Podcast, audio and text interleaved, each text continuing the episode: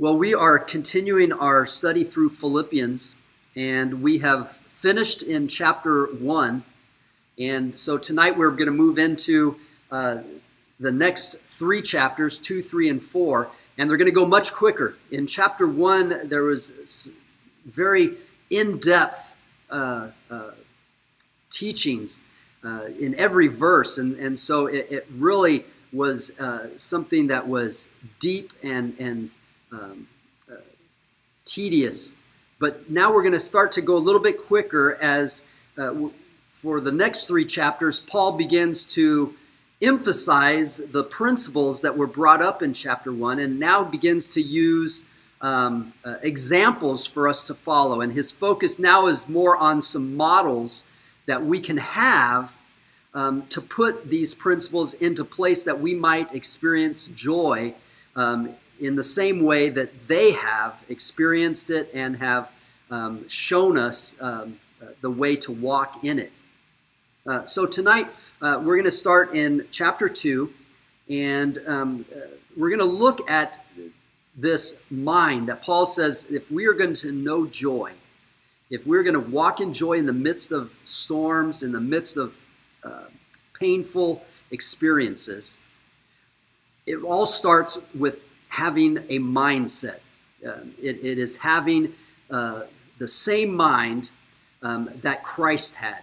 And, and so we're going to look at that tonight, that that is um, uh, our first example uh, that we can follow is Christ himself. And so we're going to look at how he modeled this for us, that Jesus himself, who lived a, a hard life um, and struggled in, in many areas, and yet he walked with joy. And so we're going to look at, at the model that he has given us that we can follow. So let's pick it up and read our text, and then we'll come back and break it down a little bit. So, starting in chapter 2, verse 1, he says So if there is any encouragement in Christ, any comfort from love, any participation in the Spirit, any affection and sympathy, complete my joy by being of the same mind having the same love, being in full accord and of one mind. So here's, here's the key thing. If we're going to complete the joy that Paul has, we need to have the same mind. We all need to have the same mind. And uh, we're going to look at that mind in a second. He says in verse 3 Do nothing from rivalry or conceit, but in humility count others more significant than yourself. Let each of you look not only to your own interests, but to the interests of others. And have this mind among you, which was in Christ Jesus, who, though he was in the form of God, did not count equality with God a thing to be grasped, but made himself nothing, taking the form of a servant. And being born in the likeness of men, he was found um, uh, he it being I'm sorry, being found in the human form, he humbled himself and became obedient to the point of death, even the death on a cross. Therefore, God has highly exalted him and bestowed on him the name that is above every name, so that at the name of Jesus every knee should bow in heaven and on earth and under the earth, and every tongue confess that Jesus Christ is Lord to the glory of God the Father. So, Paul says to complete his joy, he prayed that we would have the same mind. And that mind is the same mind that, that Christ had. Um, so, what is the mind that Christ had that, that we are to take? So, if we are to begin to change the perspective of how we view life, that's what he means by have this mind in you. To begin to change how you look at life. Okay? We need to begin uh, to, to stop um, uh, living from our own experience, from our own perspective, and we need to begin to embrace a new way of, of seeing what happens to us. Now, he explains it in three ways. So, as he talks about Jesus, our model, um, Jesus modeled this mindset in three different ways. First way, it says that who, talking about Jesus, though he was in the form of God, did not count equality with God a thing to be grasped. Okay, here's the first thing that it, it does not say that Jesus uh, stopped being God. He realized he was God, but here's the key thing. But he did not value that so much that he felt like he had to hold on to it. He didn't worry about it. He knew that he was loved by God. He knew that he was the Son of God. He knew that he was very nature of God. And yet he trusted God so much that he did not feel like he needed to grasp it. He didn't have to keep hold of it. He didn't have to prove himself to anyone. So therefore, he did not value his own identity as something that that that needed his attention. Now, it does not mean that he uh, thought of himself as as someone that was no good and I'm just a victim and I'm nothing. No, he realized who he was, but he simply there was no need to grasp at that. There were other things more important than him. This is how we need to begin to develop our, our, our life. We need to stop grasping for things that, that uh, uh, encourage us. We need to stop grasping for things that build up our self esteem. Because here's the thing we need to know who we are. We are chosen by God. He has, he has saved us through His Son, so therefore we don't need to grasp for self identification anymore. We, we need to stop trying to hold on to those things that make us feel good about ourselves. We need to start trusting God. And, and if we truly trust God enough and know who we are in Him, then no longer does it matter what other people think about us. I don't grasp uh, uh, accolades. I don't care about what other people say. They're nice, but that's not my source of joy. You see, he didn't grasp for those things. So many times our joy is short lived and it's so fragile because we're so grasping at our, our own self identity.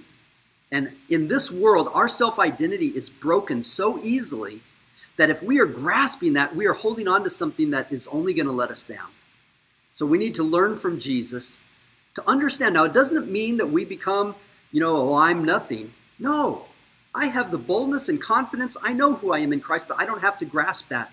I don't have to prove it to anyone, and I don't have to have other people prove it to me. See, too many times we want everyone to build our self esteem when we don't need to. All we need to know is what God thinks of us. And once we know what God thinks of us, then it doesn't matter what happens. I am no longer grasping to that. The goal of my life is not to achieve. I don't need to achieve as long as I know who I am. So, so Jesus did not grasp uh, or, or treasure what he already knew he was. Um, he, he simply trusted God, and there was no need to, to worry about um, uh, the outcome anymore. But not only that, um, but it says uh, he not only did not uh, grasp that, but being, uh, but he made himself uh, nothing and took on the form of a servant, even being born in the likeness of man. It says that he made himself nothing. Now, this again does not mean that he broke himself down, and this humbling of himself is, is not a lowering of his view of himself, but it was a lowering himself to where others were. He valued the service of others. His whole motivation was service. The, the word there, to make himself nothing, in other translations says he emptied himself. In other words, everything that he was he wanted to give to others. He emptied himself for others. Um, we need to begin to have this view that I am someone special in God.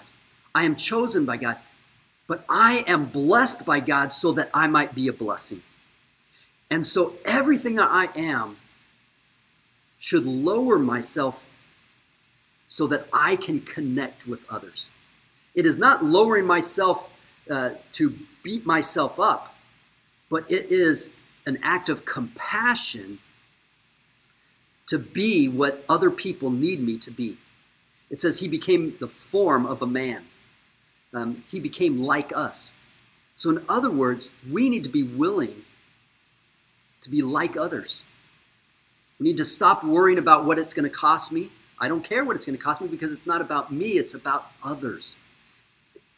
We begin to see every circumstance as an opportunity to benefit someone else, to empty myself for someone else. Um, it is not just an, an emptying onto the ground, it is an emptying uh, that, that serves someone else. Um, it is a love, it is a compassion uh, that we are uh, so aware of others. Uh, and, and I, I think that's key. Many times we serve, but we're not truly aware of others. Jesus was so aware of us uh, that he desired uh, not just to uh, lead us, to pick us up, but to get down under us and lift us up. We need to have the mindset not just to be ones that call people out, hey, let me help you, like I'm better and I can help you, but instead get down below them and actually lift them up. That by, by my love and my compassion, I can serve others.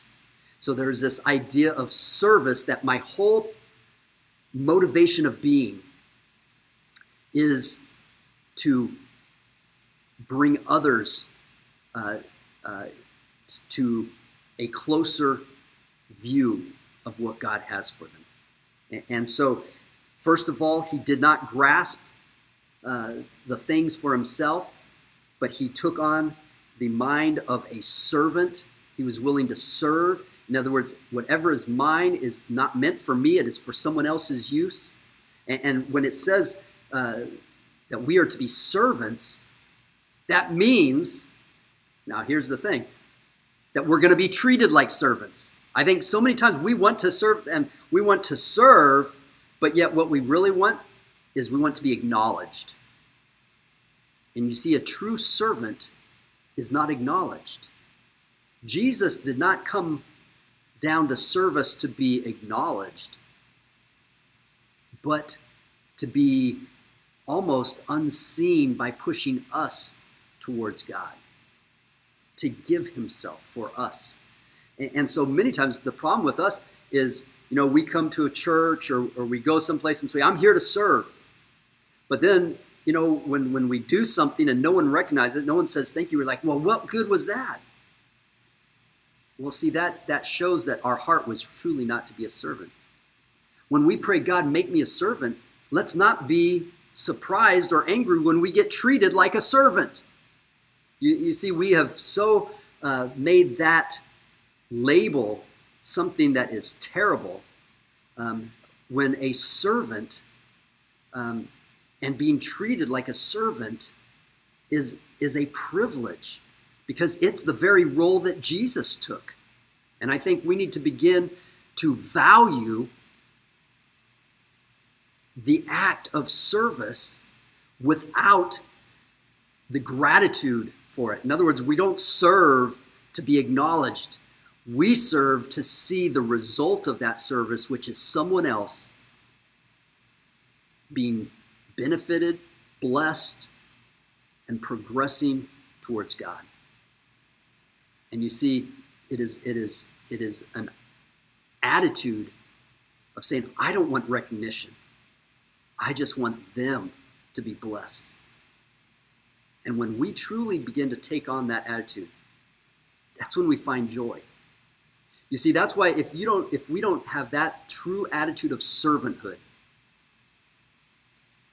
we are always going to be disappointed. Because there's always going to be someone that takes advantage of us. We say, I want to be a servant, but I don't want to be taken advantage of. Well, you see, then, then you don't want to be a servant.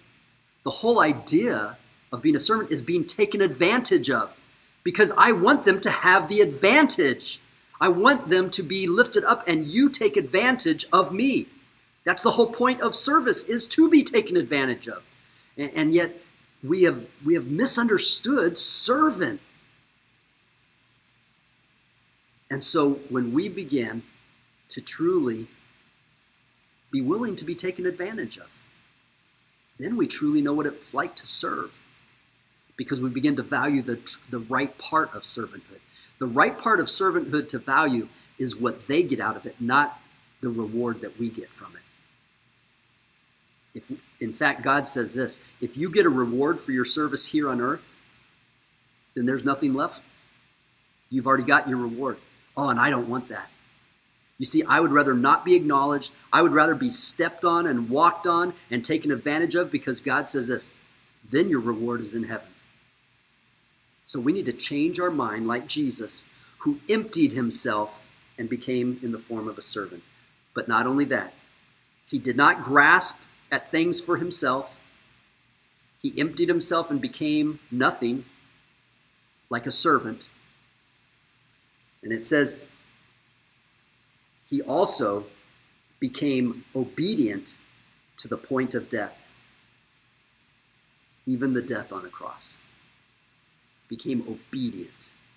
So he had the mind of not valuing self, emptied himself to be a servant, but also he had a mindset of obedience.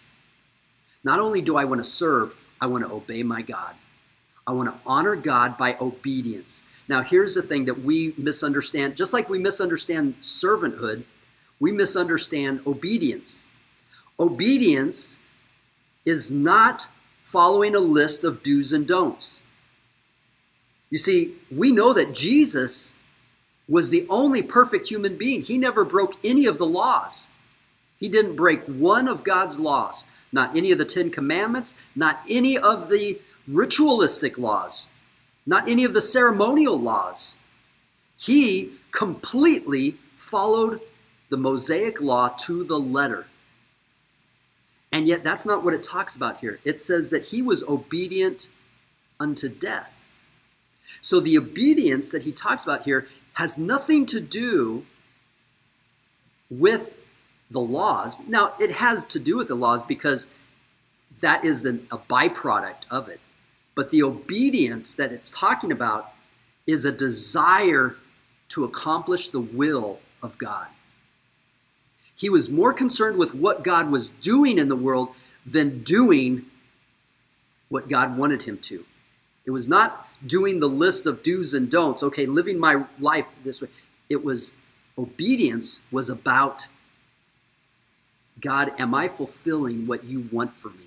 In other words, it went way farther now, it included the law, but it went way farther than the law.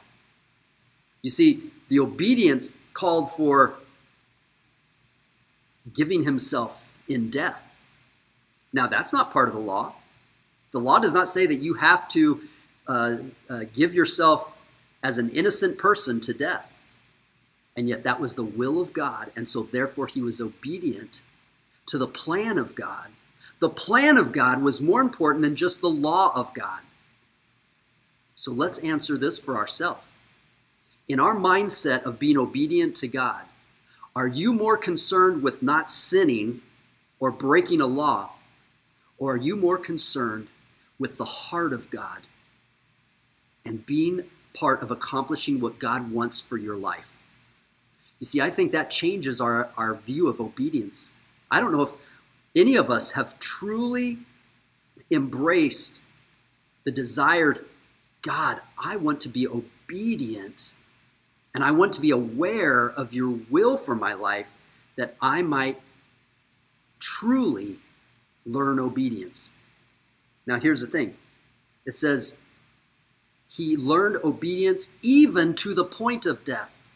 In other words, he said, God, I want to be so obedient that I will be obedient to what you would want for me, even to the point of death. In other words, all the way.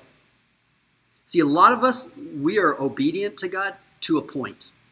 So here's the, the question Jesus, his point was death, was torture, bleeding out, painful death. I will obey you past that point. How many of us, we obey God, but we always come to a point where, well, all of a sudden, at that point, we fall back to the law. Well, God, I'm a good Christian and I'm not doing things. So, so if I don't do this, then I think I'm okay. You know what you've done? You've come up to a point and you really know what God would want from you, but you haven't been willing to be obedient past that point. Let's put it this way. Um, you know, there's times where uh, you know that God wants you um, to be faithful, whether it's to church uh, or in giving. Uh, but you know what? Something else is going on, and we can always justify it away. Um, well, I'm always there, or, or I always give at other times. But is God speaking in your heart? Now, I'm not saying there's never a time to miss and there's never a time to, to, to use your money for yourself. But I think we need to truly ask ourselves to what point have we really been obeying God? Are we just going through the motions and we are just obeying out of the surface, but at, when it gets to a point that it that it crosses something that I really want, all of a sudden then I can't sacrifice.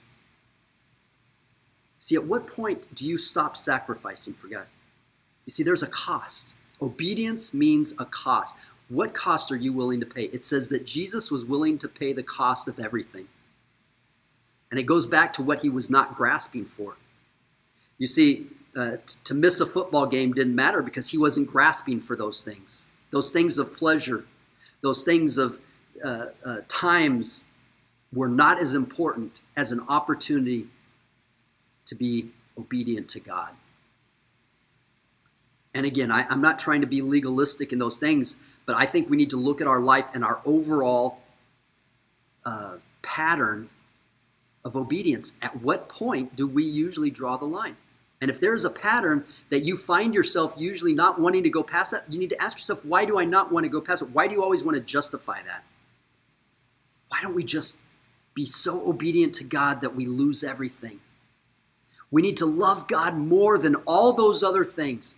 We need to love God more than family. We need to love God more than birthday parties. We need to love God more than football games. We need to love God more than friends when we get together and, and have our social activities.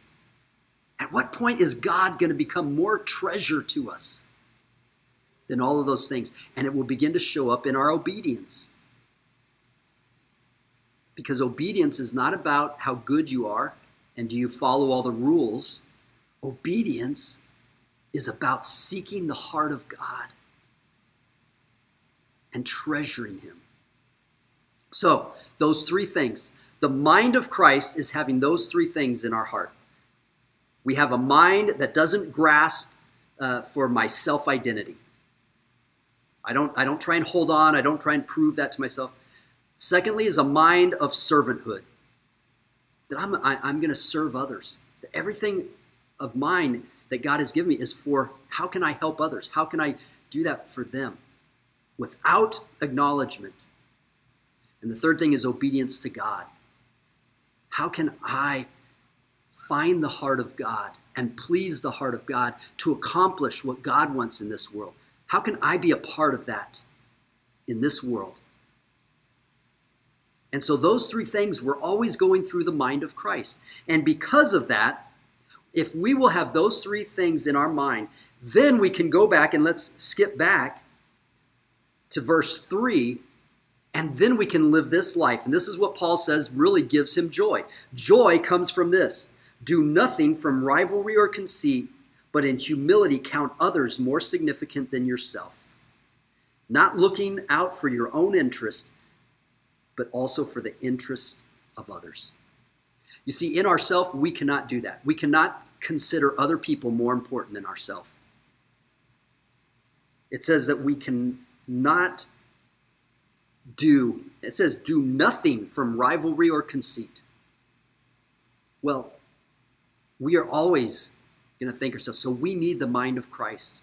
So we need the mind of Christ so that we can fully have the joy that comes from caring about others more than ourselves. Now, you notice it doesn't say just be kind person and care about other people. He says that you need to care about, you need to see other people as more significant than you, more important than you, not equal, more important.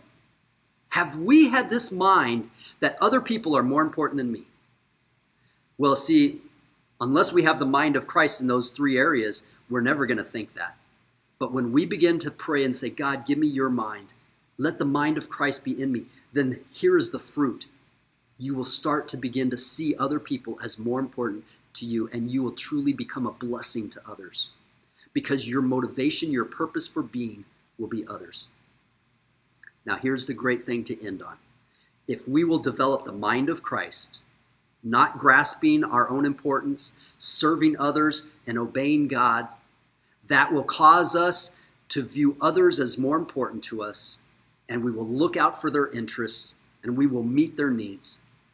And here's what happens it says that, therefore, God highly exalted Jesus and bestowed on him a name above every name,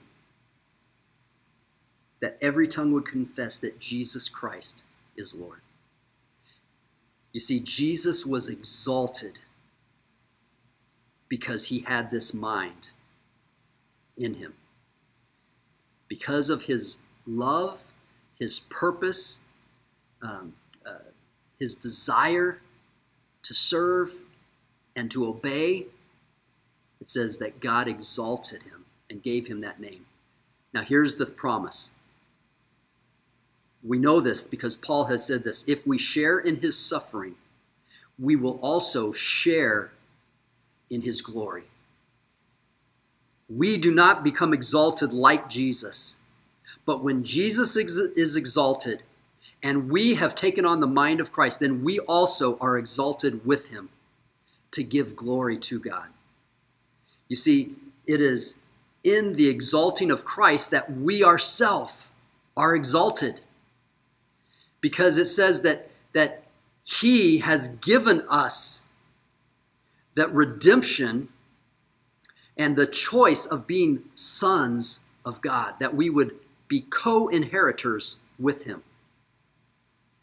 And so, if we will empty ourselves and, and give ourselves that we will become obedient to God, that we will so desire to serve God and to love others, that even if it costs us our life, says you will be exalted. First of all, you will be exalted in your spirit. That even in this life of servanthood, of sacrifice, you will know the joy that Christ knew. Because Christ was exalted, first of all, in his spirit.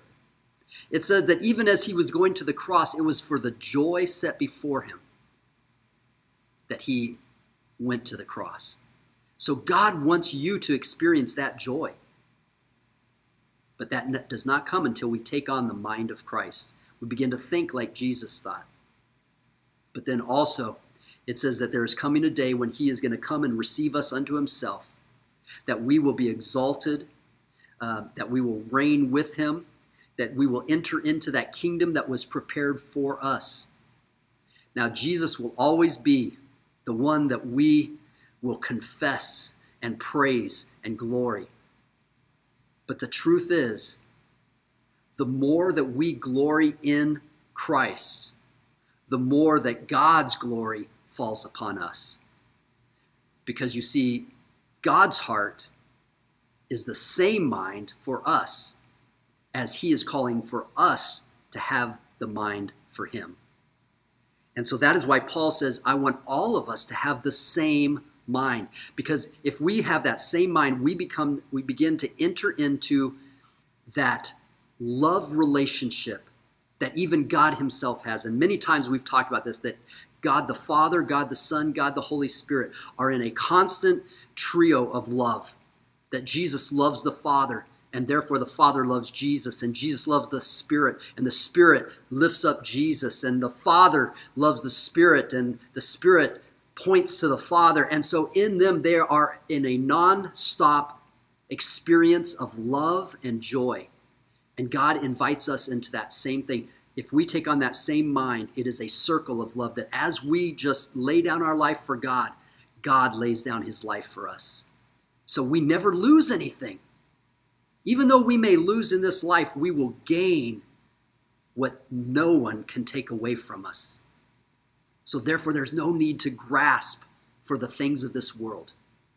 Let's take on the mind of Christ and let's see joy become complete.